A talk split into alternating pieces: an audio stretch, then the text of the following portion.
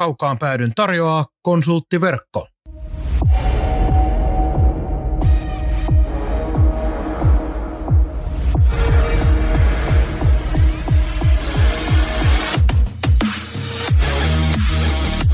Tämä on Kaukaan pääty.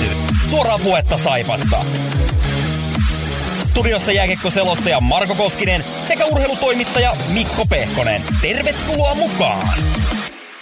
Tervetuloa jälleen kaukan päädyn pariin ja nyt pienen tauon jälkeen, nimittäin tällä kertaa minun eli Marko Koskisen lisäksi Mikko Pehkonen paikalla, mutta Mikko oli pienen, pienen, pienen urheiluvamman vuoksi viime viikolla estynyt, joten nyt jouduttiin ottamaan semmoinen äh, tauko. Ja Mikko, kerropa nyt vaikka ihan omin pikku sanoisin, että miten tämä homma nyt oikein menikään. Eikö se meidän iässä jo pitäisi ymmärtää, että ei toi urheilu enää kannata? Se urheilu kannattaa hyväkuntoisille, mutta tällaisille kuntoa rakentaville huonokuntoisille keskikäisille äijille, niin se on vaarallista, mutta sen verran täytyy tietysti, tietysti koputtaa puuta, että elämän varrella on ollut vammoja tosi vähän, että nyt on, nyt on pohja rikki ja katsellaan tällä viikolla kuvausten jälkeen, että mitä sille tehdään, mutta pystyin kuitenkin kapuamaan studioon tänään paikan päälle ja eikö hätää tästä jollain tavalla mene eteenpäin. Me nyt sen enempää avaa sitä, että mitä on tapahtunut, mutta, tota, mutta, mutta urheilu on vaarallista. Niin kerrottakaa kansalle se, että studio on kaksikerroksisen talon yläkerrassa, joten tällainen urakointi tähän aamuun, aamuksi nyt sitten tuli Mikolle. Mutta joo, urheilu on vaarallista, ei se mitään, mutta kai tämä nyt tarkoittaa kuitenkin sitä, että tästäkin kun parannut, niin joskus vielä sitä jatkat. No ihan varmasti, että nyt on viikon, viikon verran ollut kotona, kotona käytännössä koko ajan, niin täytyy sanoa, että kuuppa niin jumissa, jumissa kun on tottunut sellaiseen kolmen neljän liikuntasuorituksen viikkotahtia siihen vähän kävelyä ja muita päälle ja nyt et, kun pääset tekemään mitään käytännössä. Mitään käytännössä, niin on kyllä ahistanut ihan suoraan sanottuna tolkuttoman paljon, mutta toivottavasti mieli nyt tosi jotenkin virkeen. Mutta eikö tämä korona-aika on muutenkin ollut sitä, että nyt pitäisi pysyä kotona, niin tämä oikein tupla varmistus nyt sulle, että et pääse mihinkään karkaan. No joo, mutta korona-aikanakin on päässyt vähän lenkkeilemään ja kävelee ja tekee kaiken näköistä. Nyt on nekin pois. On, on tullut pelattua tota viime viikolla enemmän, enemmän pleikkaa kuin viimeiseen puoleen vuoteen yhteensä. Mikä peli on ollut nyt laatikossa eniten? No on testaillut tota NRI 2021 versiota. Yhden online-pelinkin jopa kokeilin. Ne on ikinä aikaisemmin kokeilu ja sieltä tuli vastaan joku toista sataa peliä pelannut jamppa jostain ja turpaa tuli aika, aika huolella. Haukkuiko Huole... äitiä sen jälkeen vai? no, no ei, tota, se, se loppu se kokeilu siihen, pitää etsiä huonompia vastustajia. Ja, mutta tota, eniten pelannut Mafia kolmosta, sehän ei ole kauhean tuore peli, mutta ihan hauska viihdyttävä. Mafia-sarja on muutenkin äärettömän hieno. Jos joku jostain vanhoja pelejä haluaa pelata, niin kannattaa ehdottomasti käydä kaikki läpi. Mafia kolmonen on iteltä pelaamatta, mutta ne kaksi ekaa on ollut kyllä en kyllä pelaa oikeastaan yhtään koskaan mitään pelejä loppuun asti, mutta viihdytän itseäni kuitenkin. Mutta kun nyt otit nämä pelit esiin, niin olikin hyvä tähän alkulätinöihin, niin tota, tällä viikolla Cyberpunk 2077 vihdoin ja viimein tulee yksi meikäläistäkin oikeasti kiinnostava peli. Jos joku muistaa vanhoina aikoina, kun pelattiin niitä roolipelejä pöydillä, pelasitko muuten itse koskaan mitään äh, noppa-roolipeliä? Kyllä vähän. Kyllä tulee. Ja silloin oli sellainen kuin Cyberpunk 2020, yksi kova peli niiden kaikkien RuneQuestien ja Middle Earth Role Playing Gamesien parissa ja tietenkin Dungeons and Dragons, jota en kuitenkaan itse hirveästi pelannut, mutta nyt on Cyberpunk 2077 tällä viikolla julkaistaan sen jälkeen, kun se on melkein vuoden vissiin jo viivästynyt, niin tiedänpä ainakin minä, mitä teen jouluaikana. Joo, ja tota... nyt kun lätkääkään ei pelata.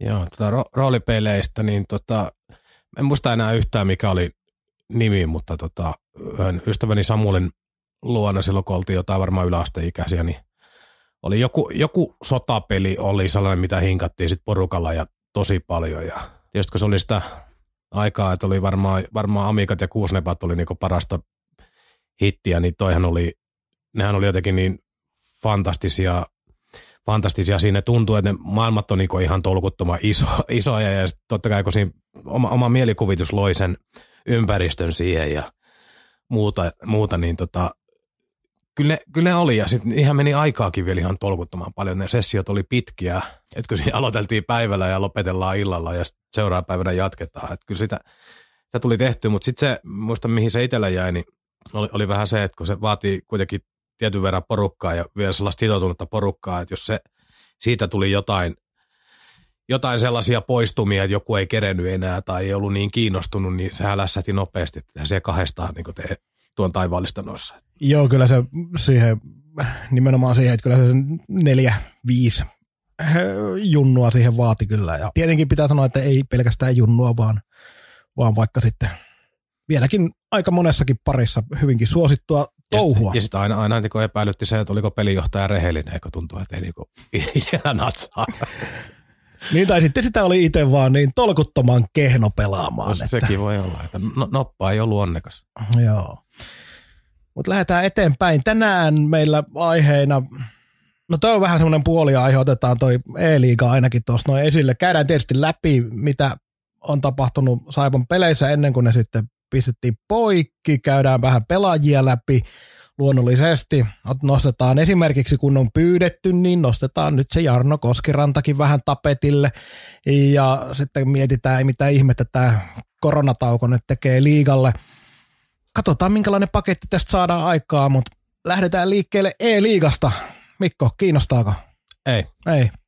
No niin, sitten mennään eteenpäin. Joo, eikö tämä oli tota asia, minkä halusin tähän pöydälle vaan, koska tätä nyt koko ajan pelaillaan tuossa. Eilenkin oli jotain pelejä.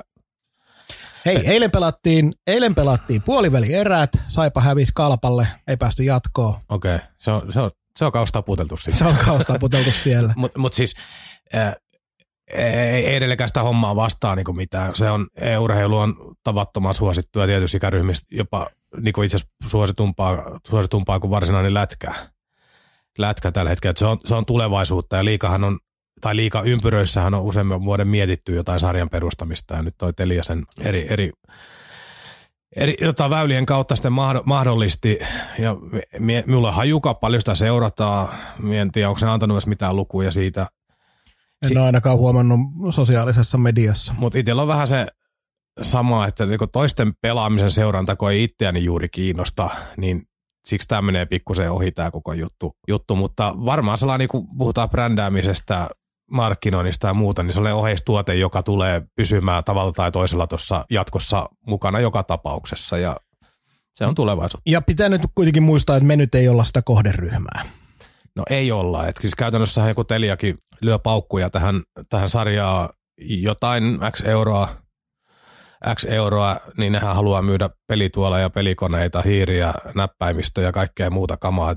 Tähän on heille markkinointiväline ja silloin kun joskus on e-urheilumaailmassa pikkusen kerennyt vuoden verran olla mukanakin taustavaikuttajana, niin tota, oli itsekin hyvin hämmentynyt – hämmentynyt, kun ei tuntenut sitä ympäristöä, että tämä toimii vähän samalla tavalla kuin lätkäpuoli, että jos Ovetskin pelaa jo, jonkun tyyppisellä mailalla ja junnut kattelee, että silloin toi ja toi, ja toi, toi mailatyyppi, että toi pitää saada, niin se oli ihan sama kuin joku tähti tubettaja tai tähti pelaaja, pelaa jollain tietyn hiirellä, niin se pitää saada se sama hiiri.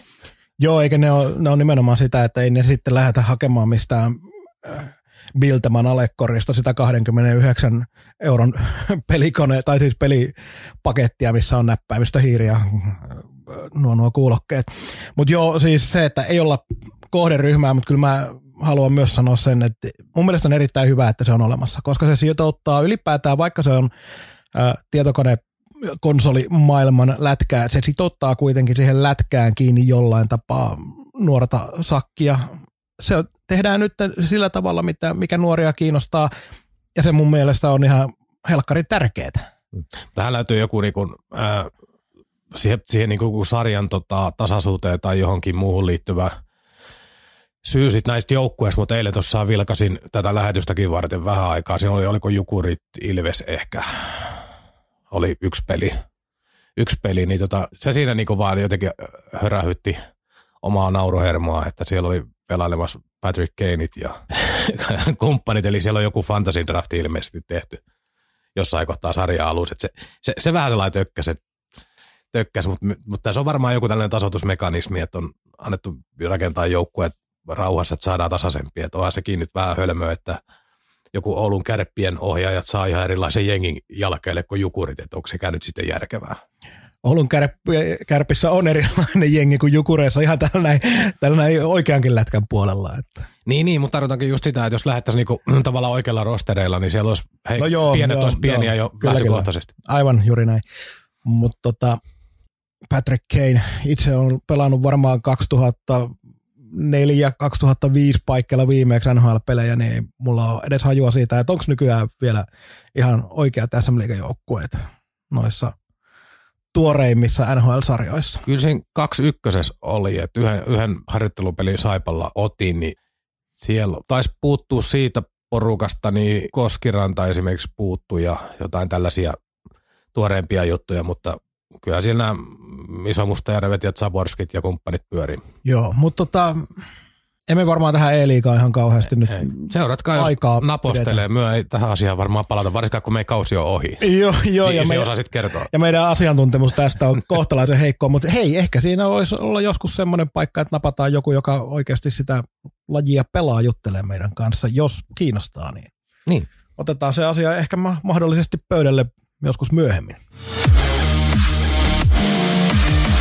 Sitten siirrytään siihen asiaan, mistä me jotain saatetaan jopa tietääkin. Eli pelattuja matseja, mitä on käyty läpi, tai käydään läpi nyt seuraavaksi, ja niitä ehdittiin pelata neljä ennen kuin pistettiin ovet kiinni jäähalleissa. Pelikas Saipa 1-0, Saipa Sport 3 2, Saipa Ilves 4, 2, KK Saipa 1-3.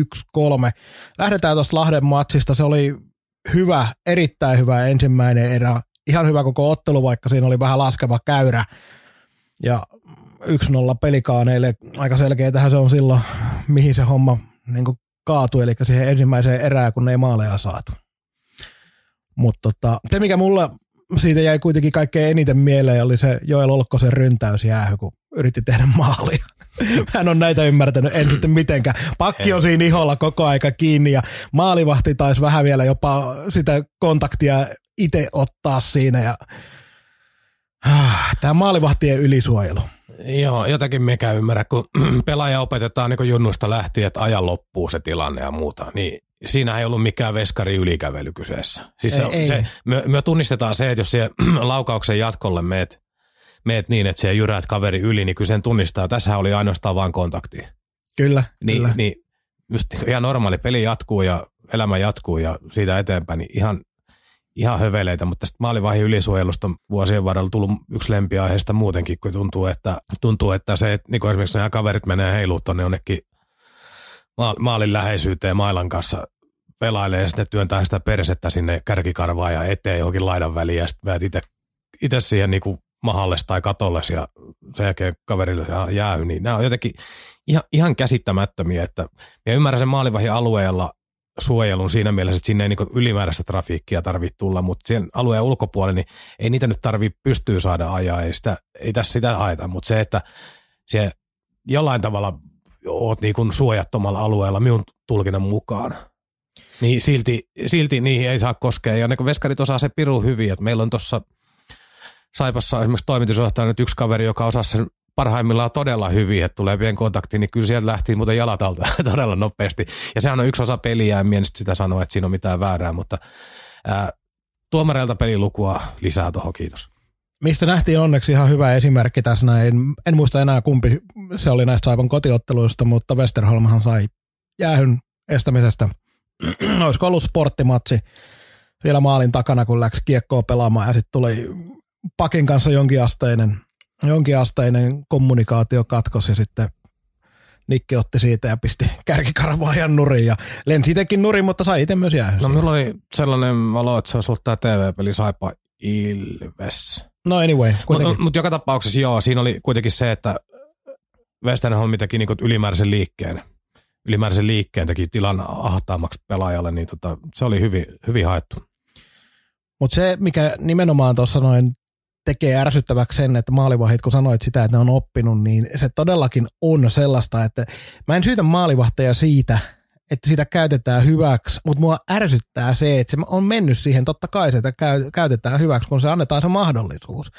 Ja mä uskoisin, että maalivahditkin on sellaista väkeä tuolla, ei ne muuten olisi 140 tulevia laukausta edessä, että kyllä ne kestää sen, että niitä vähän kolhitaan siellä. Mutta nyt se on mennyt vähän sellaiseksi, että pikkasenkin tulee kontaktia, niin sitten ollaan heti niin kuin, tuohtuneita siitä tilanteesta.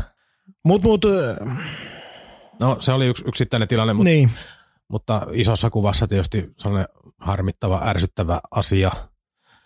Asia toi on kontaktipeli ja edelleenkään kun veskareita ei yliajeta, niin se on oma lukunsa. Että normaalissa pelitilanteessa niin joku kontakti voi joskus tulla ja sekin pitää hyväksyä. Tai pitäisi voida hyväksyä. Kyllä, mutta joo, muutoin toi pelikaspeli siis oli Saipalta aivan hurjaa hallintaa jopa se eka erä.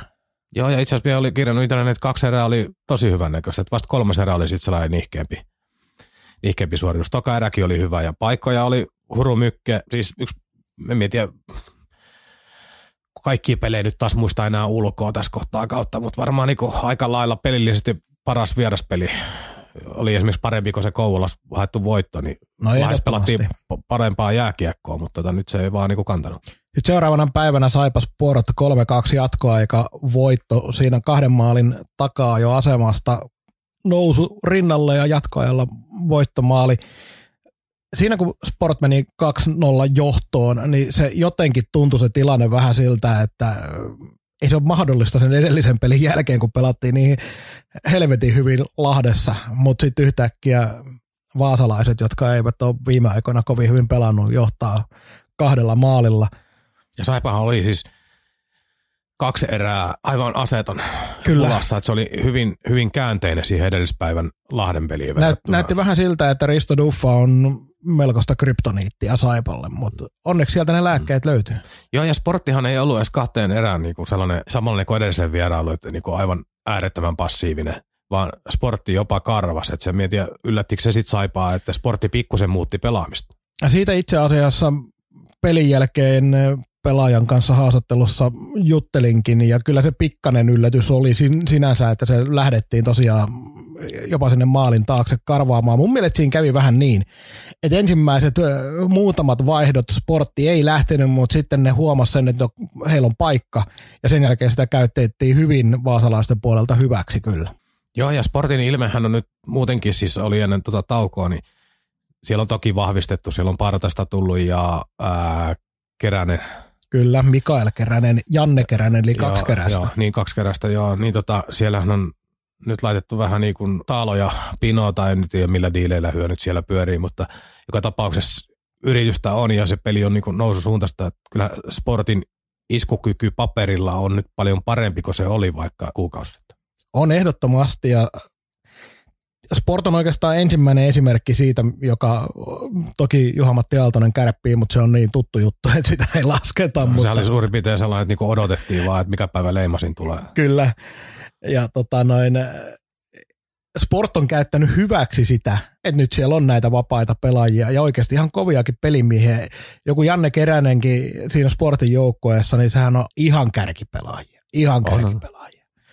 Niin tota, Siis hän, hän on parhaimmillaan niin kuin, silloin kun esimerkiksi tuossa edellisellä keikalla kalpassa jossain kohtaa lens luisti, luisti huolelle, niin puhutaan niin liikan pelipaikalla top 5 pelaajista. kyllä, kyllä ehdottomasti näin. Ja sitten, sitten Partanenhan oli mielenkiintoinen, KHL myös Partanen tuli Joo, Suomisarjasta jokereihin ja jokereissa mitä maali per pelitahdilla ja mitä yksi, yksi peli. peli? Joo. Mutta just se, että tämä myös kertoo siitä, että kuinka tiukalla seurat on, eli nämä pelaajat, jotka ei vielä ole pelipaikkaa löytänyt, niin ei niitä ole tarjolla kauheasti, koska seuroilla ei yksinkertaisesti tässä vaiheessa ole varaa pistää tuonne.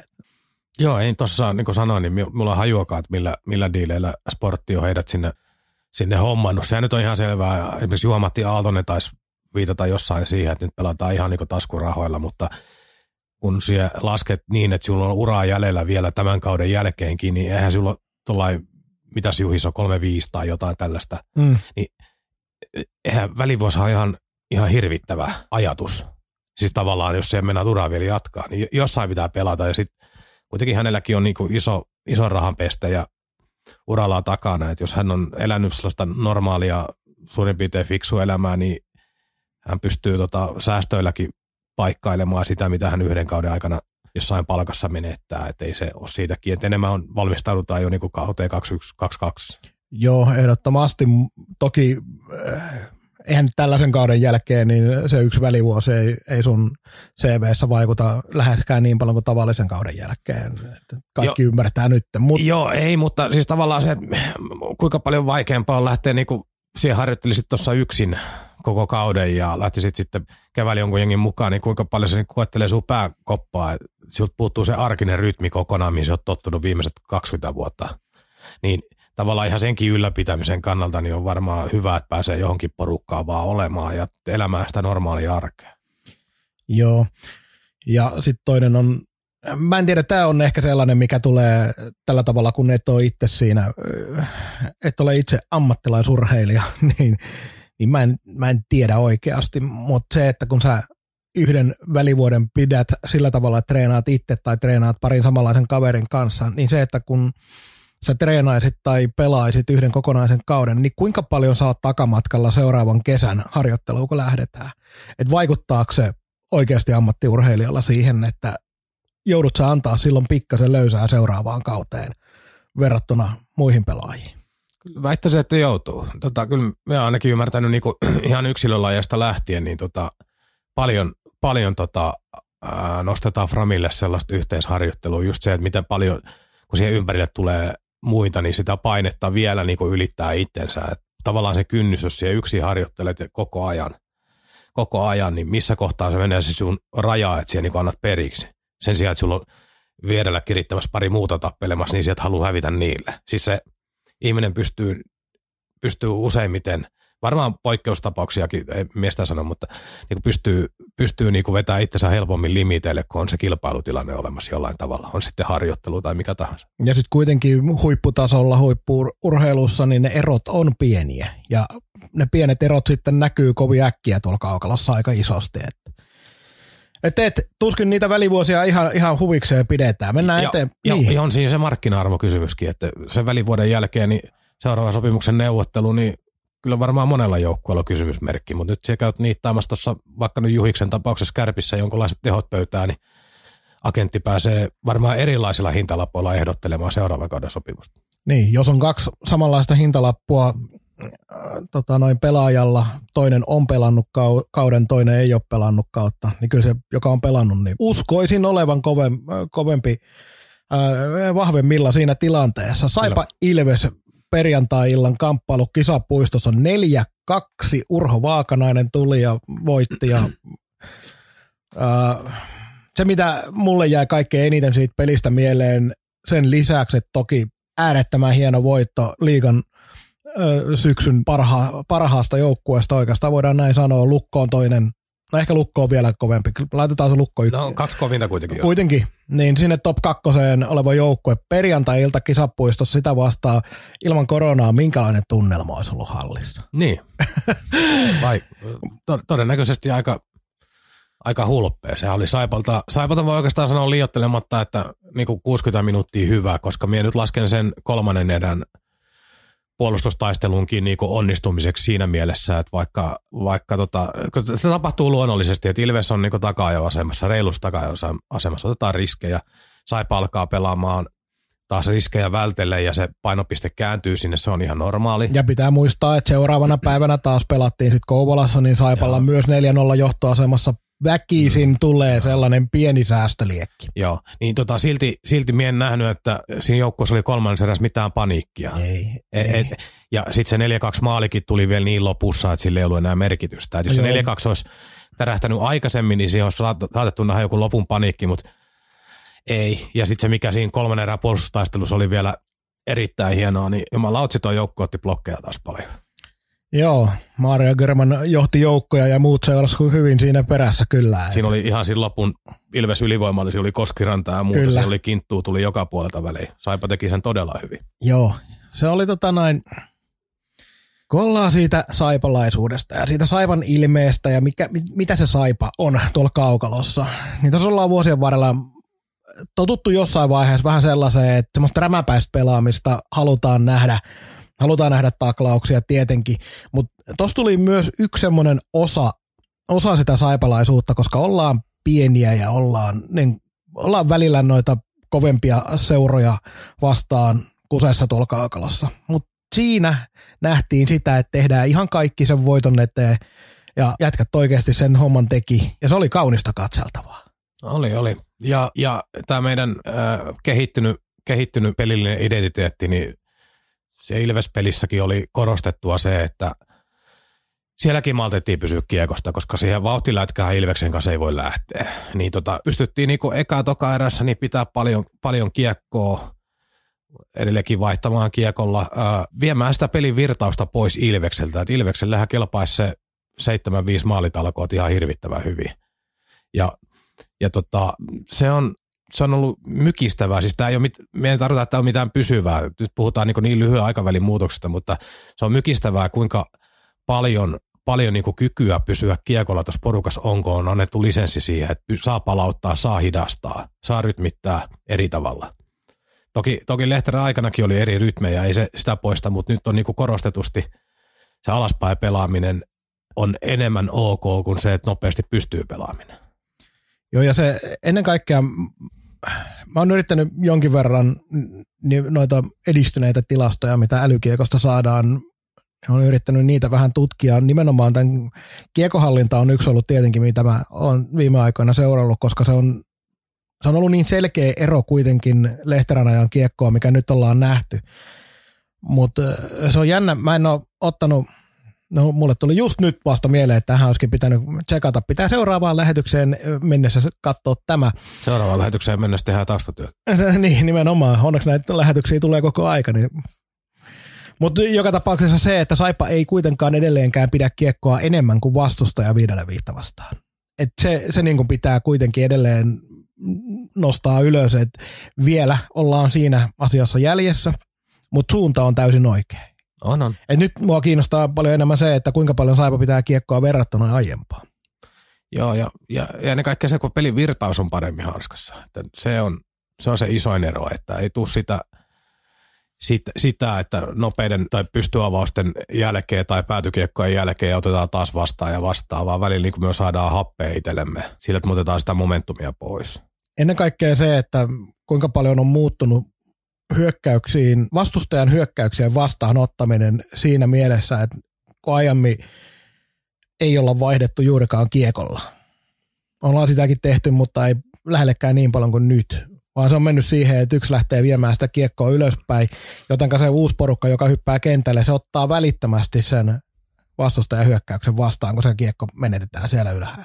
Niin ja siihen yksi siihen nope, nopeasta avaamisesta niin kuin sen, tai sen vähenemiseen niin kuin liittyvä suora vaikutus on se, että me hyökätään alivoimasena vähemmän. Ei tule niitä yhden kahden, kahden tota pelaajan hyökkäyksiä, missä me menetetään se jossain vaarallisella alueella, keskialueella tai hyökkäys sinisen päällä, mistä kaveri pääsee kääntämään, niin meillä tulee vähemmän niitä. Kouvola seuraavana päivänä 1-3, 3-1 voitto Saipalle. Se vähän tavallaan jäi päälle se edellisen ottelun viimeinen erä, eli sitten oltiin aika pitkälti puolustavana koko ottelun ajan, mutta se oli toisaalta myös aika odotettua, koska KKkin on hyvin valmennettu joukkue, joka osaa sitä peliä myös, myös pitää hallussa. Mutta ei haittanut, ei haitannut, tehtiin maalit silloin kun piti ja erityisesti ilahdutti sen lisäksi tietenkin, että Koskeranta on onnistunut nyt pisteitäkin tekemään, mutta Jaakko Lantan pari onnistumista siihen viikonloppuun, niin se oli todella hienoa. Rankkarimaali Ilvestä vastaan ja sitten läpiajosta KKta vastaan. Joo, kyllä se sieltä tulee, että niin kuin edelleenkin hehkut, hehkuttanut sitä monta kertaa, se oli viime kaudella Mestiksessä niin jäätävän hyvä, jäätävän hyvä, että se juttu on siellä. Ja syksy on ollut vaikeampi hänelle varmasti, kun hän itse kuvitteli, ja ollut vaikeampi kuin minä toivoin tai uskoin uskoin, mutta tuo potentiaali näkyy siellä. Ja suoritukset esimerkiksi, millä teki ne maalit, niin nämä oli kaikki ihan sniperin häkkejä mole, molemmat. Jos puhutaan niin sniperista, nyt puhutaan niin lähinnä maalin tekijästä, nyt puhutaan varsinaisesta laukomista, mutta sellaisia järkeviä, hy, hyviä suorituksia. Ja, ja, ja tietysti toi Kouvola, Kouvolan peli muutenkin, niin sehän oli siis, se oli sellainen oikein vanha klassinen, vaikean kautta otettu vierasvoitto puuttu säkenöintiä, oltiin niin kuin pitkät ajat ihan hirveissä ongelmissa, mutta nyt tullaan sitten sellaiseenkin asiaan, kun me ollaan spekuloitu tuossa syksyn aikana, että mitä, mihin meidän maalivahtipeli kantaa, niin nyt on herra Westerholmi ottanut tarjotusta paikasta kiinni ja esimerkiksi nämä kaksi peliä Ilves ja KK, niin ihan, ihan briljanttia voittavaa maalivahtipeliä, mihin se, niin kuin, mistä se lähtee. Ja ne kaikkien Kouvolas korostuu vielä, kun oma peli ei ollut ihan tuubissa. Kyllä, siis äh, Nikke on ottanut nyt ykkösvahdin roolin, joka hänelle on myös tarjottu. Niin hän on pystynyt sen siitä saman tien nappaamaan. Ja nyt jäi sitten Tomekille se tilanne, että nyt pitää sitten, kun joku paikka tulee, niin se pitää sitten onnistua myös silloin. Joo, siis nyt, nythän, nythän hän on siinä tilanteessa, niin kuin sanoit, että, että pelejä tulee varsinkin nyt jostain koronan korona tota, rajoitukset kun poistuu ja pelataan taas, niin alkaa pelitahti tiivistyä, kun pitää alkaa täyttää aukkoja. Voi tulla neljän pelin viikkojakin jopa tonne jonnekin väleihin. Eli peliaikaa tulee varmasti, mutta nyt on sitten tartuttava.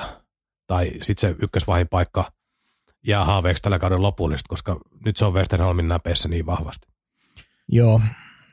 Kouvolan peli viimeinen huomio oli se, että se, mikä lämmitti todella paljon, oli se, että siellä pystyttiin sitten taas kolmannessa erässä pelaamaan sen pelin paras erää, että KKlla meni ehkä vähän jopa uskokin siinä kahteen eka erää. Ja sitten kolmannessa erässä pystyttiin se peli tappaa varsin hyvin pois, vaikka siinä nyt KK maalin tekikin. Niin.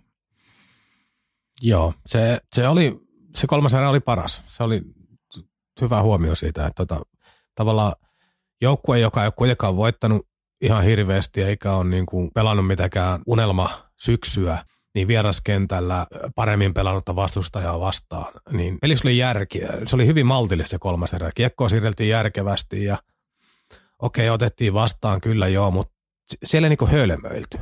Siis se oli maltillinen, rauhallinen. Jotenkin tuntuu, että se oli sellainen esitys, mitä nämä niin isommat seurat pystyy vieraissaan välillä tekemään sellaisena päivänä, kun ei oikein kuule. Niin ne hakee se kliinisen Kyllä. vierasvoiton. Niin tämä oli, jos Saipan kohdalla voi kliinisestä puhua, niin tämä oli sellainen kyllä voidaan, tämän alku, alku syksyn kanssa voidaan tai syksyn kanssa voidaan puhua. Kokonaisuutena nämä neljä pelattua peliä, niin eh, siitä on puhuttu jo niin kuin paljonkin, mutta se nyt ei sitten jäänyt tämä peli-ilmeen muutos miksikään ensimmäisen viikon ihmeeksi tämän uuden valmennuksen osalta. Ja se mun mielestä oli kaikkein isoin juttu tässä jaksossa. On, on. Siis se on tämä pelillinen kehitys, niin kuin sanoin, niin on jossain äsken viittasin, niin on, on ollut hämmentävä, hämmentävä. Se ei tarkoita sitä, että se on edelleenkään pysyvää. Me puhutaan niin lyhyistä ajoista, ajoista, mitä me tarkkaillaan ja se jänne on kuitenkin, niin kuin puhutaan kuukausista, mitä yksi kausi kestää, niin muutamassa viikossa ei kaikki käynyt ympäri, mutta selkeästi tuosta joukkueesta huomaa, niin kuin yleensä ottaa se ilmapiiri ja kaikki ne itse asiassa viestitkin, mitä on kuiskittu tuolta Jaahallin suunnalta, mitä on kuullut pelaajista ja taustojen puolelta vähän kautta rantain, niin viestii siitä, että se ilmapiiri on vaan tällä hetkellä niin piru hyvä ja vapautunut, että ne muutokset, mitä tehtiin YT takia ja va- laitettiin valmennusta toistaiseksi lomautukselle ja niin se jotenkin tervehdytti sen ilmapiirin, että siellä on hyvä olla tällä hetkellä, siellä tehdään asioita joukkueen ja siellä tykätään harjoitella. Sitten se näkyy kaikessa tällaisissa jutuissa, niin kuin tämä blokkipelaaminen ja kaikki tällainen, niin ei ole niinku kahta sanaa siitä, että pelataanko joukkueelle vai ollaanko vaan osallistumassa tapahtumaan. Että kyllä siellä tällä hetkellä niinku vetää isolla sydämellä, mikä on yksi osa sitten tätä koko hommaa, että se voi edes onnistua. Kaukaan pääty. Suoraa puhetta Saipasta. Tässä nyt ei olla kovinkaan pitkään pelattu eikä viedä nyt oikeasti mitään johtopäätöksiä sen pidemmälle kuin ne tässä vaiheessa pitää viedä, mutta yksi iso, iso merkkipaalu kuitenkin hämäläiselle oli nimittäin valtakunnan ylin jääkiekkoanalyytikko Petteri Sihvonen käski laittamaan hämäläisen Ville nimen mieleen, joten tulevaisuus on turvattu. Mutta me ollaan laitettu se mieleen jo paljon aikaisemmin. Ollaan, ollaan. Mutta me ei ollakaan valtakunnan ykköspelianalyytikkoja. Vielä. Eikä varmaan tullakaan. Mutta äh, kuitenkin siinä on ihan mielenkiintoinen myös kysymys Saipalle. Ajatellaan tulevaa kautta. Äh, Hämäläisen Ville, palautetaanko ajunnuihin kuten pitäisi tekemään sitä omaa hyvää ajuniori polkua ja työtä ja rakentaa sitä tarinaa vai olisiko siellä jopa sitten jo kakkosvahdin, kakkosvahdin kakkosvalmentajan paikkaa, apuvalmentajan paikkaa tarjolla seuraavalle kaudelle? Et, et siinä on iso kysymys niin hämäläiselle itselle kuin Saipalle organisaationa. Joo. Jos miettii hämäläisen itsensä kannalta, niin hän on, hän on tota hyvin maltillisesti suhtautunut uraansa, että valmentaminen kiinnostaa, mutta niin opettelee ja opettelee, ja sitähän se korostaa joka paikassa. Mutta sitten sit on se toinen, se inhimillinen puoli, puoli on se, että vaikka miten maltilla rakennettaisiin, niin jos jollekin tullaan, että sieltä valmentaja pelaa tai kuka tahansa, niin tarjoamaan jotain isompaa mahdollisuutta nopeasti, niin kuinka moni meistä niin kuin malttaa olla tarttumatta siihen, kun ei koskaan, koskaan ei voida ikinä olla varmoja elämässä siitä, että tuleeko sitä mahdollista enää toista kertaa. Että tavallaan se, ja nyt nyt se, että tota, joku hämäläinen voisi vaikka kakkosvalmentajaksi heittää, se, se täytyy korostaa, että en tiedä Pekka Virran valmennustiimistä, en ole kuullut mitään faktaa, että ketä siellä on jatkamassa tai tulossa uusia tai mitä sille ollaan te- tekemässä. Historiaa kun ajatellaan, niin hän on mun ymmärtääkseni kuitenkin sen kyseisen organisaation sisältä niitä ottanut, että ei ole ollut sellaisia luottomiehiä, jota kuljettaa mukana. Joo, joo ja tota, niin sitä taustaa vasten tuohon, me, me suhtauduin hyvin skeptisesti taanoin vielä siihen, että Hämäläisen Ville jatkaisi edustuksen valmennusryhmästä tämän kauden jälkeen, että jos hän ottaisi sen Aan vielä yhden vuoden ja tekisi siitä yhden projektin vielä ja sitten.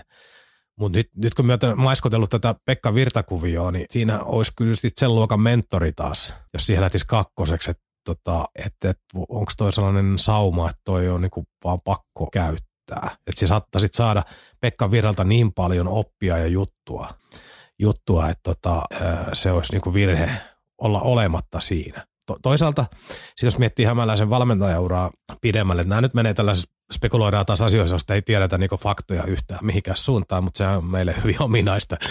tota, ää, niin toinen juttu on sitten se, että jos hämäläisellä niinku urapolkuna on vaikka ajatellaan, että voisi olla joku päivä Saipan edustuksen valmenta, niin Virran ää, kolmen vuoden pahvi, jos se on suora kolmenvuotinen, niin se olisi kyllä taas sitten kakkosvalmentajalle aika pitkä pätkä olla kolme vuotta siinä kyttäämässä sitä, että Pekka poistuu. Eikö se AP Selinkin kyttäily aika pitkää kakkosvalmentajana? Oli, oli, oli, oli. Me mietin, että se kolme vuotta, voisiko se ensimmäinen vuosi kuitenkin hyvä tehdä joku oma juttu ja tulla sitten toisena vuonna mukaan. En, en tiedä. Tämä on, nämä on tosi, jo, tosi jännä nähdä ja tuossa on tietysti monta muutakin kuvioa. Me tiedetään urheilujohtamispuolesta.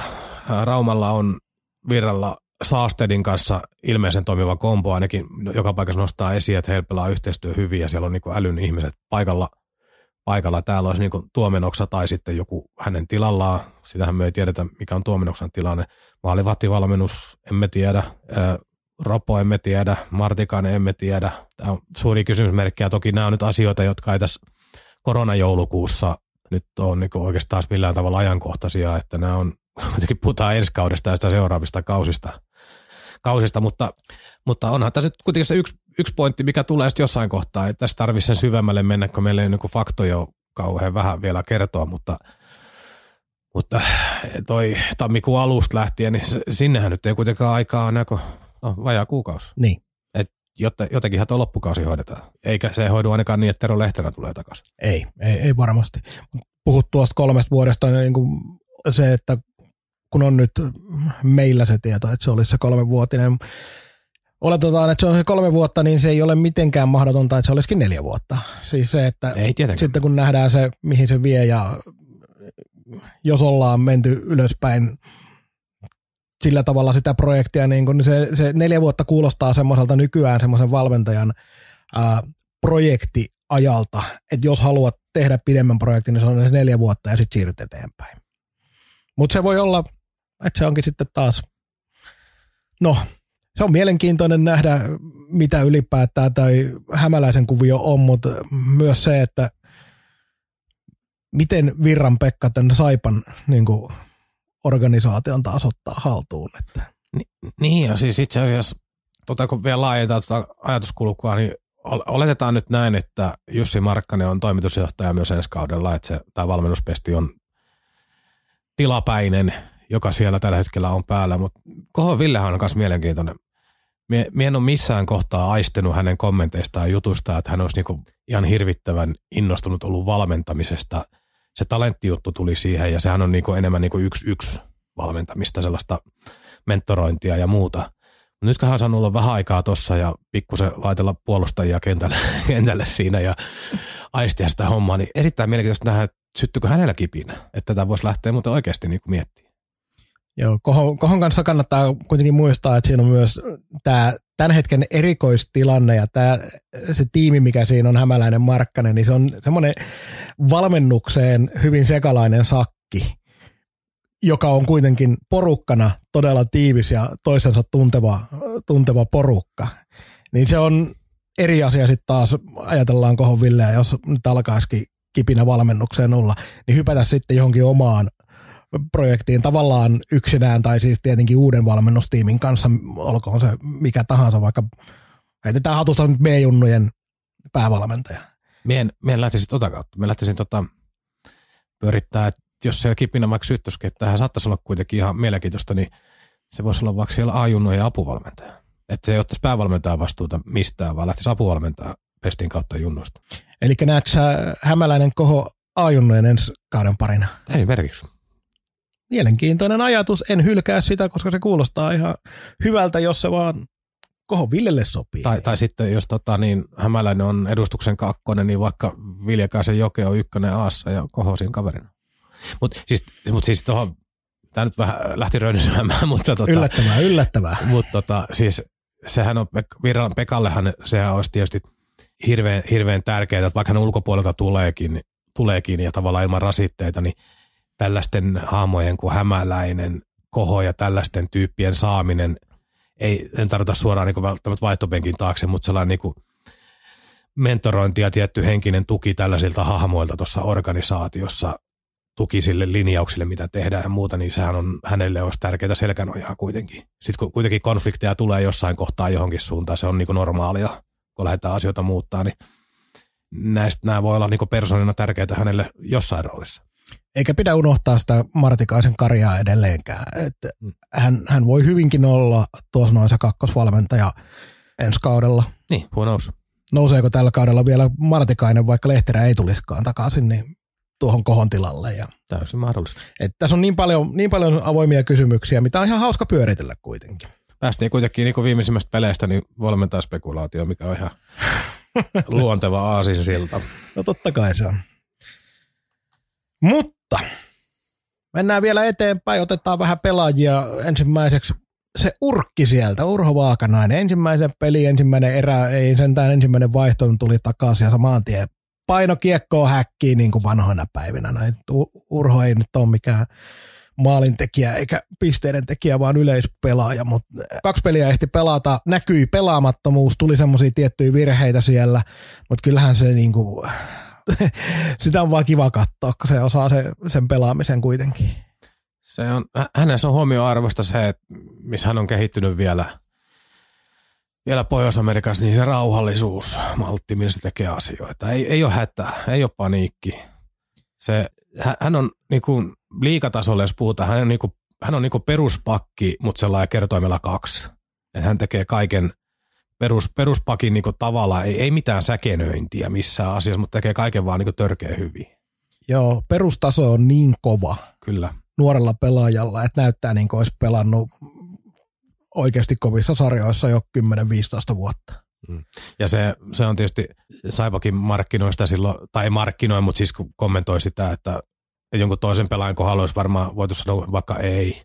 Mutta Urki on täällä pelannut ja on tuttu kaveri ja tarvii pelituntumaa ennen kuin rapakon takana alkaa tapahtua, niin tämä on sellainen win-win, win-win nyt siinä mielessä. Minä alun perin oli vähän sellainen skeptinen, skeptinen, kun hän tuli, että mikä järki tässä nyt oli tässä hommassa, mutta se kommentti pohjautui siihen, että tässä oli kuitenkin pari viikkoa sitten oli vielä tilanne, että NHL oltiin niin kovaa, kovaa vauhtia avaamassa tammikuun alussa ja oli hurja hurja niin touhutus se ympärillä, mutta sehän on rauhoittunut se NHL-puhe nyt. Nyt ei ole NHL tullut oikein mitään uutisia ja kukaan ei tiedä milloin se alkaa tarkalleen ottaa. Niin tässä on niin teoriassa mahdollista, että Vaakanainen voi pelata vielä vaikka pidempääkin tai pelaa tai ei, niin hän on antanut kuitenkin panoksensa tolle ja selkeästi pelaaminen kiinnostaa, että ei ole mikään vaan niin käydään lämmittelemässä pohkeet kuntoon ja lähdetään lentämään Pohjois-Amerikkaan. Ja kuitenkin myös kuitenkin myös niin pelaaja, joka tota, saa pelituntuman kohdalle, että jos tuolla harjoitusleirit alkaa, niin hän on valmiimpi kuin moni muu, joka ei ole pelannut peliäkään. Joo, se oli toi NHL, kun nostit nyt esille, niin se, että sinne on pelaajia monista seuroista nyt kutsuttu ja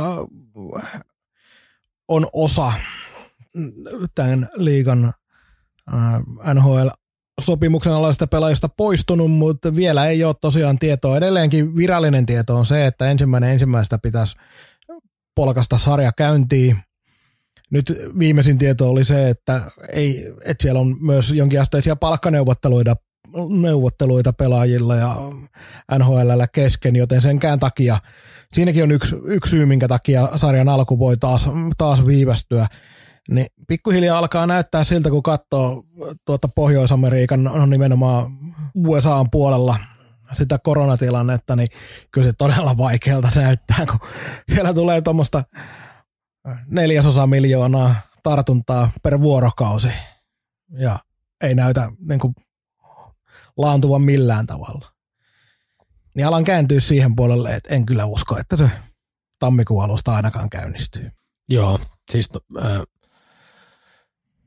no sen parempaa tietoa minulla ei ole silloinkaan, mutta tota, ei, ei tämä nyt siltä näytä. Toki tässä nyt on haasteita, että käynnistyy milloin käynnistyy, niin pitäisi saattaa oman liikakin käyntiin, että, että muuten, muuten menee urheilla harjoittelun puolelle. Jarno Koskiranta. Floppien floppi kuulemma.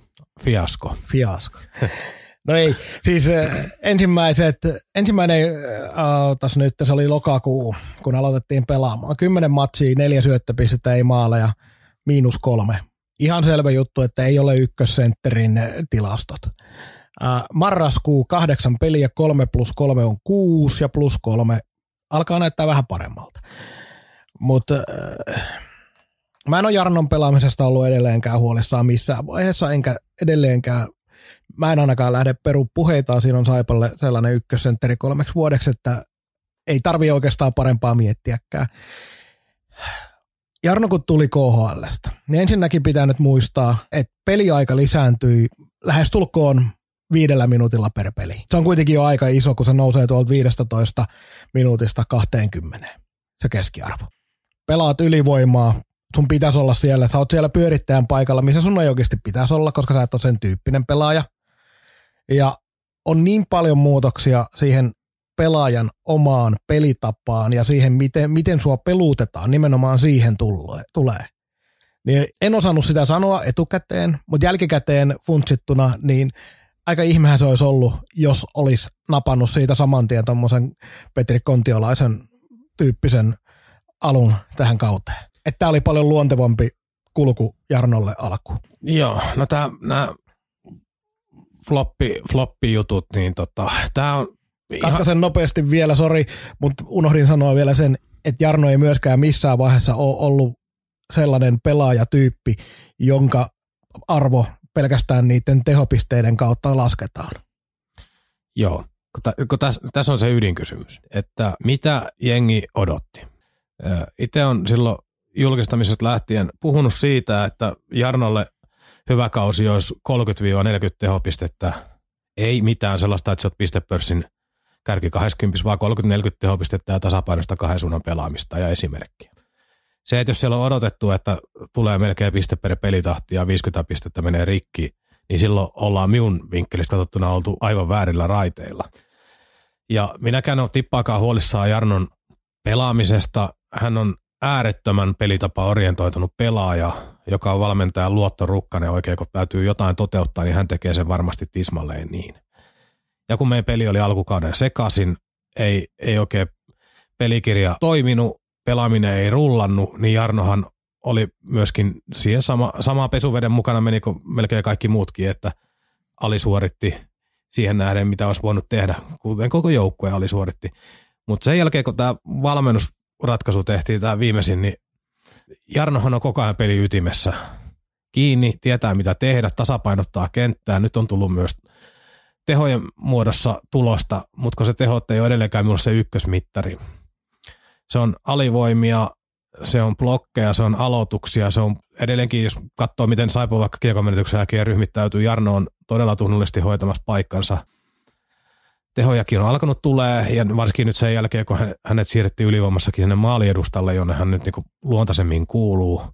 Keväällä odottelin hänestä vähän niin kuin vanhoilla, vanhoilla muistoilla pe- pelin tekijää, mutta tota sen näki sitten kauden aloittu hyvin nopeasti, että ei se tontti ei vaan lähde, lähde kun ei hän nyt ole sitä tehnyt, herra ties milloin viimeksi. Varmaan Saipassa tai Tapparassa Ni- viimeksi. Niin, niin. että se, se oli ihan väärällä paikalla. Maalirustalla se on hyvä. Kuten sanoin, jos, jos on odotusarvot ollut se, että hän tappelee tuolla pistepörssi kärkisijoista, niin varmasti on ollut pettymys. Mie en odottanut sitä missään vaiheessa, enkä odota vieläkään, enkä tuo odottaa jatkossakaan. Hänen arvo mitataan ihan muissa. Hän on joukkueelle pelitapajohtaja, esimerkkijohtaja. Hän on iso persoona. Persoona ei sellainen räiskyvä lausuntoautomaatti, vaan nimenomaan sellainen pelillinen ja esimerkillinen johtaja tuossa porukassa. Ää, tekee tällä hetkellä todella hyvää, hyvää duunia ja suurimmaksi syyksi tälle heräämiselle otan se, että meidän pelaaminen on vaan muuttunut niin paljon, niin se tukee hänen vahvuuksia. Hän tietää paljon paremmin tällä hetkellä, mitä pitää tehdä, mille kaistalle milloinkin ajaa, mihin tulee, mihin tulee tarjonta, mihin pelaajat liikkuu, mitä yr- halutaan tai mitä yritetään. Et kaikki, kaikki nämä asiat on, niinku, hän, hän on briljantti noissa hommissa silloin, kun se pelitapa vaan tukee sitä. Joo, siis eh, ennen valmennuksen vaihtamista, niin se oli ylipäätään se Saipan pelaaminen. Se alkoi taas sillä, että kohottaminen on oikeastaan se sana, minkä mä niin keksin siihen ainoastaan. Et se oli vaan sellaista, että mennään tuonne ja mennään tänne, mutta kukaan ei oikein tiennyt, että milloin ja minne. Joo, ja sitten jos miettii niin pelaajatyyppejä vielä se, tähän väliin, niin se, että joku, esimerkiksi joku Zaborski tai Loimaranta tai tämän tyyppiset kaverit, ne, ne ottaa kentällä vähän vapauksia siellä täällä hyökkäyssuuntaan erityisesti ja pikkusen haistellaan irtokiekkoja ja otetaan vähän riskejä, niin ei Jarno tee, ei Jarno ota niinku vapaata noista. Se pelaa mieluummin hän niinku oman pään kautta.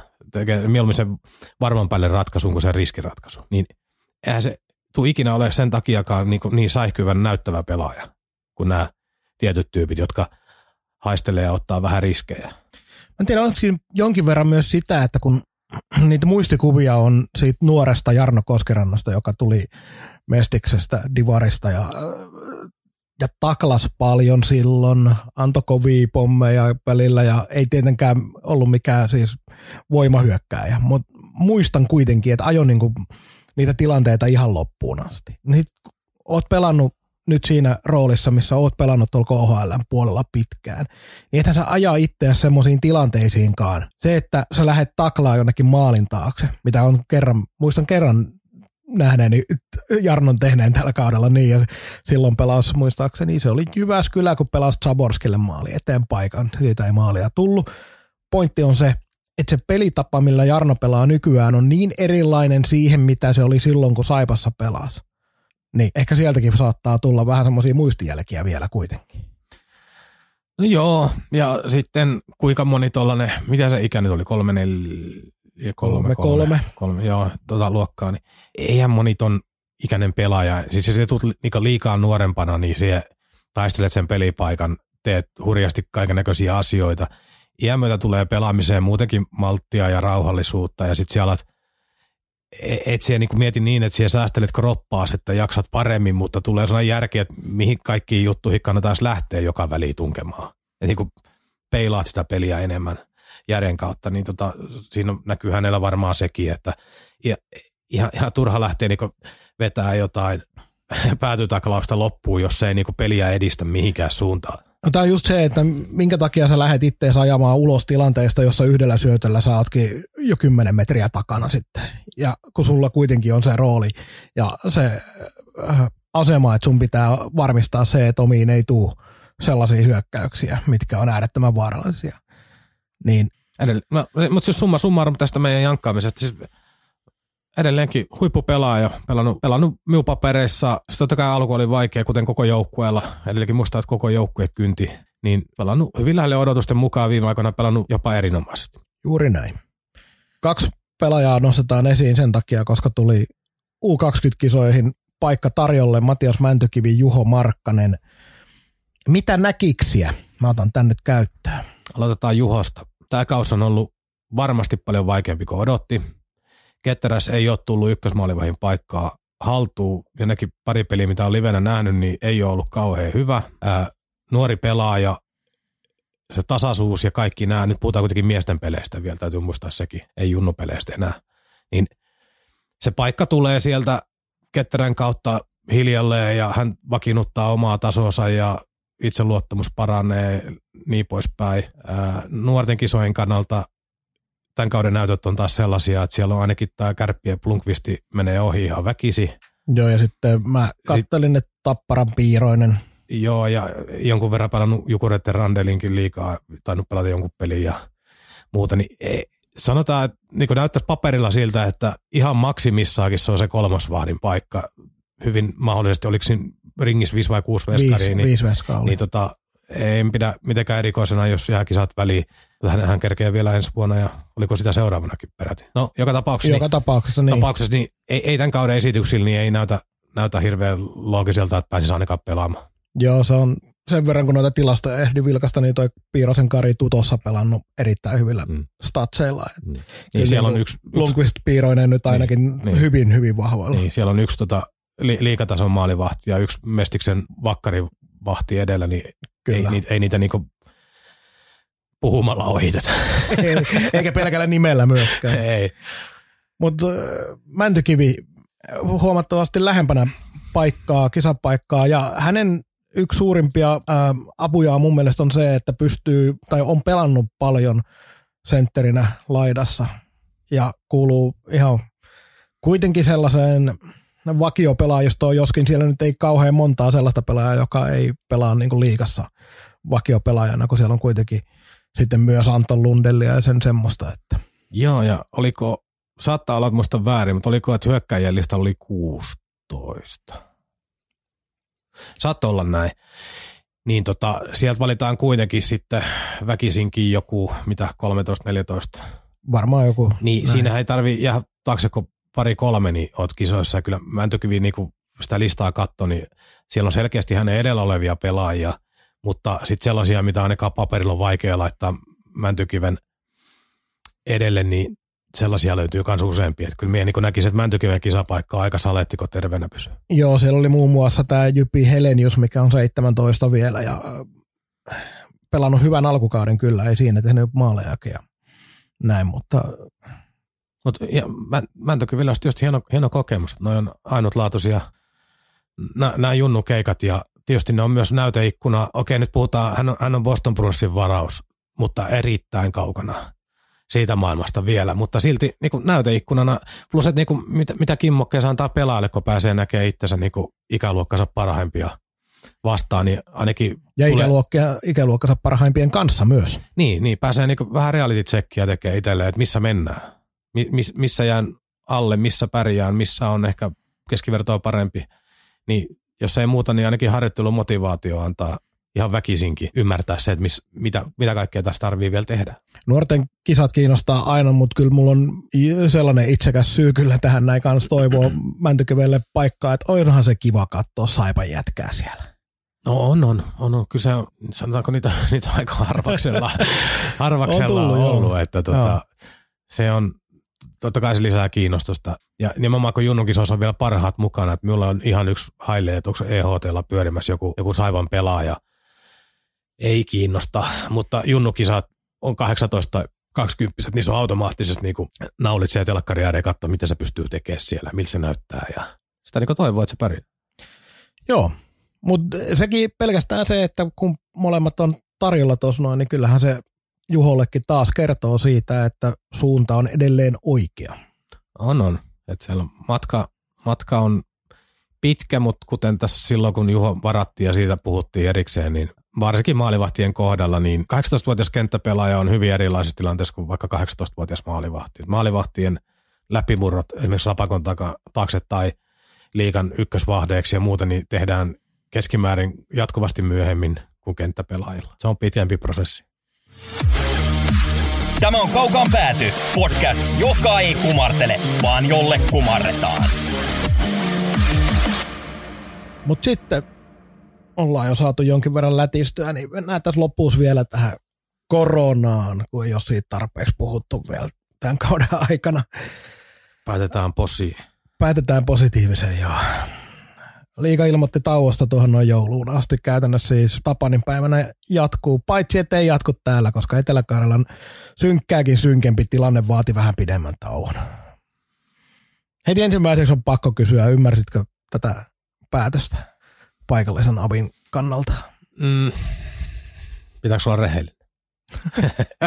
Ei, ei, ei tietenkään, puhu paskaa Ei, vaan. ko- kokeillaan tässä podcastissa sellaista rehellisyyttä. Eh, tota, äh, olin, olin, olin siihen ensimmäinen reaktio, oli, että olin tosi yllättynyt, yllättynyt tästä meidän, että olemme kiihtymisvaiheeseen siirtymässä tai näyttää pahalta, kun mitkään niin lukemat ei oikein niin tukenut sitä, ainakaan minun ymmärryksen mukaan. Joo, siis Et- se, et tässä se nyt- ilmaantuvuusluku tuki mm. sitä, tai siis Mm. se kuului siihen kiihtymisvaiheeseen ja näin poispäin. Mm. Mutta se oli ensimmäinen reaktio, mutta sitten sit kun alkoi ympärillä kolisee joka puolella, niin tuli vaan sellainen olo sitten, että ehkä tämä oli vaan sellainen niinku safety-ratkaisu, ennakoiva päätös, kun joka puolella alkoi kolisee ja menee putkat kiinni, niin tämä oli jotenkin kaiken selkeyden takia ehkä sitten vaan niinku pakko reagoida jo vähän ennakoivasti täällä ennen kuin paska on tuulettimessa tuulettimessa, että se, että jos muu Suomi on suurin piirtein kiinni ja Etelä-Karjala auki, niin johtaako sekään nyt mihinkään järkevää toimintaa. Et ehkä tämä oli vaan niin kuin, ja vielä luulen, että tässä on aika paljon poliittista painostusta tuolta takana vielä, että nyt tehkää näitä toimenpiteitä. Tuossa on ollut hallitus tapellut pääkaupunkiseudun tota, kaupunginjohtajien ja päättäjien kanssa ja muuta, niin ehkä, ehkä tässä haluttiin vaan niin puhistaa tämä pöytä kerralla. Joo, ei lähdetä sen enempää yleiseen koronakeskusteluun, mutta äh, siis mä en, en kritisoi missään nimessä tätä ratkaisua, että se tehtiin. Mä hieman kyllä kritisoin sitä, että se tehtiin niin, että vedettiin täällä pidemmälle tuonne kuun loppuun asti kuin muualla ne tuohon joulun, ihan, ihan joulun alle vaan vedettiin. Eli täällä tavallaan ylireagoitiin muuhun Suomeen verrattuna, kun katsoo lukuja, niin täällä vedettiin tiukemmat kuin jossain muualla ja tämä eriarvoinen kohtelu alueelle, se, se vähän niin kuin ihmetyttää. Se nyt ei mun elämää vaikuta juuri, juurikaan. Käytännössä ei vaikuta ollenkaan, jos tarkalleen ollaan, paitsi tietenkin Saivan pelien osalta. Se nyt on ainoa, mikä on kohtalaisen iso juttu. vielä. Työkeikat menee. No, Työkeikat menee, joo. No, onneksi toistaiseksi ne ainakin vaan siirtyy, eli ne ei poistunut kokonaan. Mutta ihmettelen vaan sitä, että miten vedettiin, niinku, vedettiin vähän niinku isommalla pensselillä sitten, mutta. Mutta toisaalta se, että tuossa ollaan kuitenkin äh, tämän suuren ja mahtavan vieressä kun ollaan, niin ei sitä ikinä tiedä, kun sieltä aika paljon tuo raja vuotaa, että milloin se vuotaa väärällä tavalla. Et se, se, on, se on tämmöinen pieni, pieni vaaran paikka koko aika. Joo, ja tää, mm, joissakin liikaseuroissa oli aika paljon närkästystä.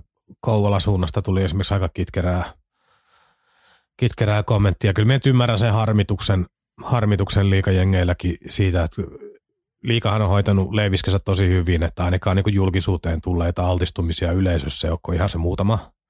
Ja joukkuetkin selvinnyt vielä vähällä. Vähällä ja tota, se on niin kuin, sanotaan niin, että ei varmaan toi lätkäpuoli liikan osalta niin on voinut hommansa paremmin hoitaa ja Mestishan on hoitanut myös hommansa hienosti. hienosti. Ja totta kai se harmittaa, mutta sitten se sellainen urputus ja pääaukominen, mitä joiltakin on sit tullut, tullut tästä keissistä, niin onhan sekin nyt ihan mahdoton skenaario sitten, että suljetaan kulttuurilaitoksia ja kirjastoja ja tehdään kaiken näköisiä toimenpiteitä, mutta liikaa saisi pelata. Niin se on tavallaan, kun näihin rajoituksiin mennään, niin kyllä se liiga vasta menee mukana. Se on ihan sama, mitä olet Leiviskäs hoitanut. Et se on harmillista, mutta se on sit siinä kohtaa vaan niinku, se on vaan kestettävä. Totta kai Joo. se ärsyttää. Ja, ja yksi ärsytyksen aihe oli myöskin, täälläkin taisi Markkanen viitata jossain, jossain haastattelussa siihen, että, että kun on yhteistyö viranomaisten kanssa sujunut tähän asti hyvin ja on niin ennakoivasti juteltu asioista, niin nyt tuli niin puskista.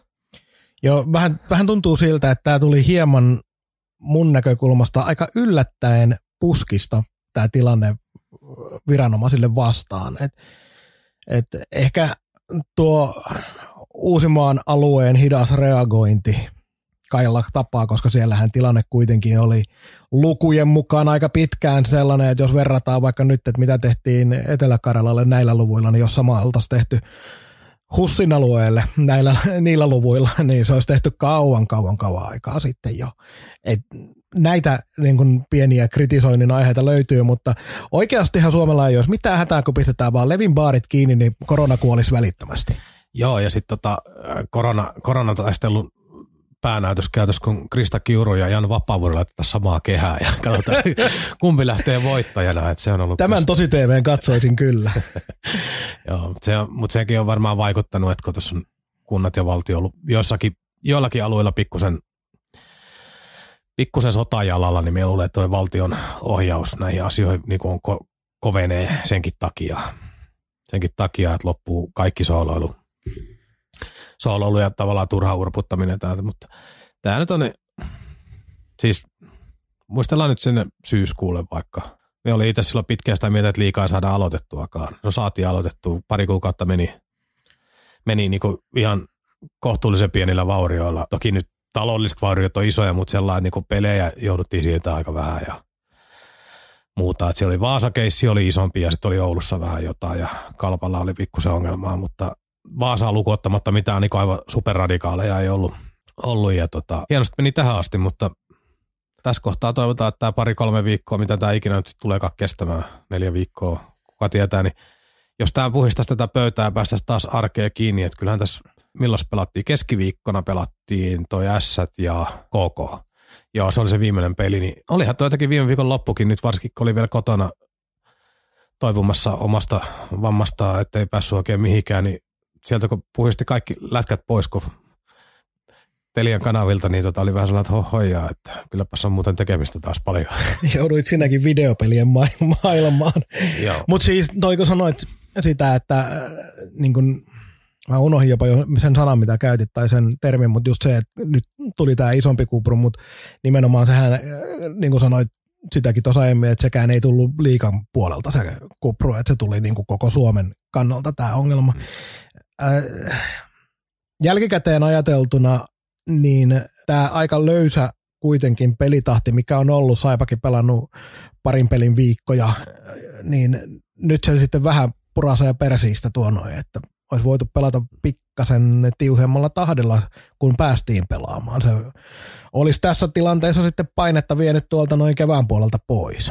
Joo, ja jos, jos keväällä yrittävät pelata jääkiekko MM-kisat, niin se tuo liikalle kyllä monta mietittävää vielä tähän. Toivottavasti eivät yritä. Joo, jos, jos se perus sen suosiolla, niin sitten liikalle tulisi paljon lisää mahdollisuuksia venyttää sitä vaikka pitkällekin. Okei, siellä tulee ilmeisesti, sit mie, mie, tä, tässä mennään sellaiseen työsopimusjuridiikkaan, mistä mie en tiedä se enempää, että nämä on täysin hatusta heitettyjä juttuja, mutta normaalisti työsopimukset päättyy kuitenkin huhtikuun lopussa, niin en tiedä minkälaisia klausuleja siellä sitten, onko sinne etukäteen jo kirjoitettu joku ehto, että huhtikuun lopussa tai niin kauan kuin sarjakausi kestää tyyppisiä juttuja tuossa oli jalkapallon puolella oli noita, noita, noita veikkausliikakarsintoja, niin siellä, Joo. oli, siellä oli pikkusen haasteita siinä, kun pelaajasopimukset loppu, pelaajasopimukset osalla joukkueesta niin pelaajasopimukset loppu ennen kuin tuota karsintapelit alkoi. Sen takia, kun pelejä oli siirretty ja jouttu kautta aloittaa myöhemmin, niin oli pikkusen urheilullisesti kyseenalainen tilanne.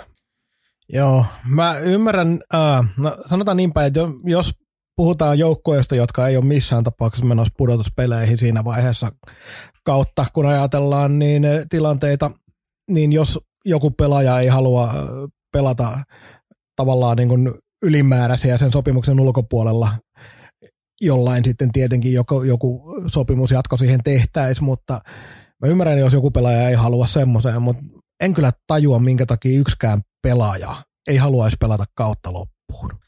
Niin, sano se, mutta siinä on sitten No on, no, on no. siellä inhimillisiä syitä. Kyllä mä joo. Joo, siis voin keksiä.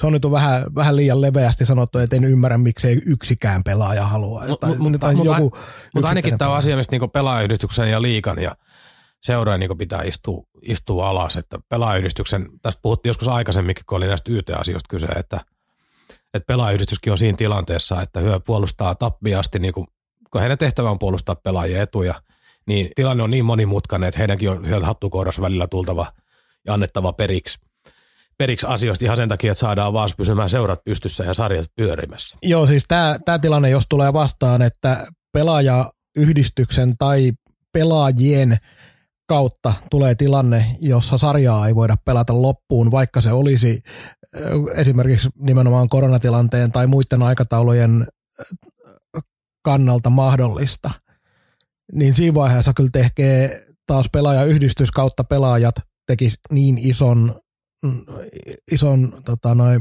myyrän työn sarjalle. että jotenkin vaikea uskoa, että siihen lähdettäisiin. Mutta Mut ärsyttävä aihe keskustella, pakollinen, mutta ärsyttävä aihe, koska tässä on ö, olemme taas niin yhtä suurta kysymysmerkkiä jokaisen asian suhteen. Sen myö tiedetään, että siellä varmaan tälläkin hetkellä, kun tätä äänitellään, niin varmaan Saipa harjoittelee, harjoittelee siellä ja arki jatkuu niin tavallaan sillä puolella ihan normaalisti. Mutta sitten ollaan kuitenkin tilanteesta kolme viikon päästä, niin ei ihan tarkkaan tiedä, ketkä siellä valmentaa, milloin pelataan, ketä vastaa. Et, et siis e, tässäkin tullaan vähän siihen, viittasin tuossa Juhiksen kohdalla silloin aikaisemmin siihen, mutta tota, jotenkin se, että joukkueen pitää yrittää tämä arki tehdä taas niin normaaliksi kuin pystyy näissä olosuhteissa, pitää mielivirkeänä tehdä duunia ja duunia ja duunia, odottaa sitä päivää, kun jotain taas tapahtuu muuta. Ei voi vaan niinku murehtia ja olla ja odottaa. Et se on, mä luulen, että siellä murehtii enemmän nyt sitten toimiston talouspuoli, että mitä tästä niinku tehdään lähiaikoina, että saa mennä joululahjaksi muuten pipoa ja teepaitaa ihan huolella, että jotain helpotusta tulee. Kyllä, seuraava Saivan peli oli muistaakseni toinen päivä kalpaa vastaan kotipeli. Mm.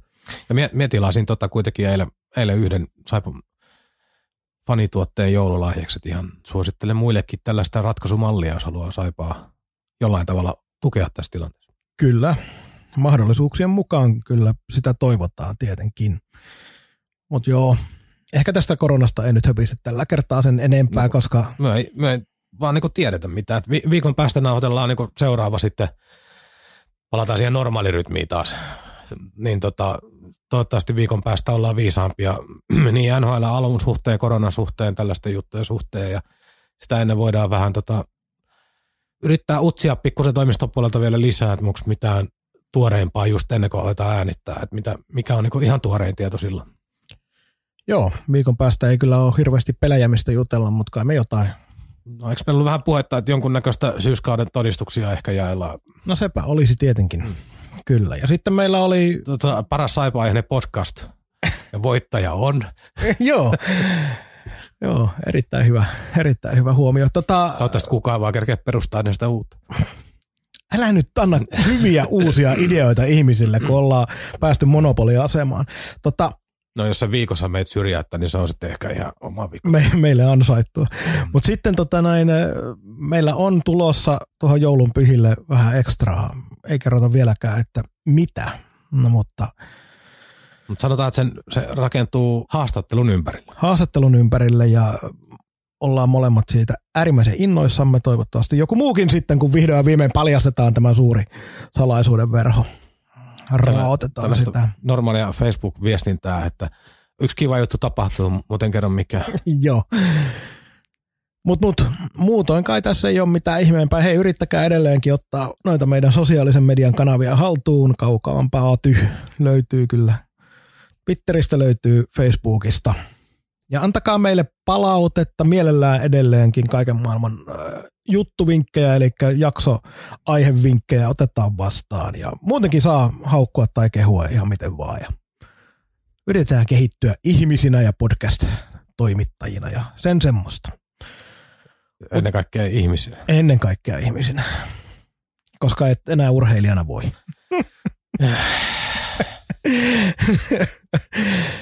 Ei muuta kuin ensi viikkoon. Ja tuota noin, palataan todistusten kanssa sitten aiheeseen. Moi moi. Moi moi. Kaukaan päädyn tarjosi konsulttiverkko. Kuuntelit Kaukaan pääty podcastin. Suora puhetta Saipasta taas viikon kuluttua.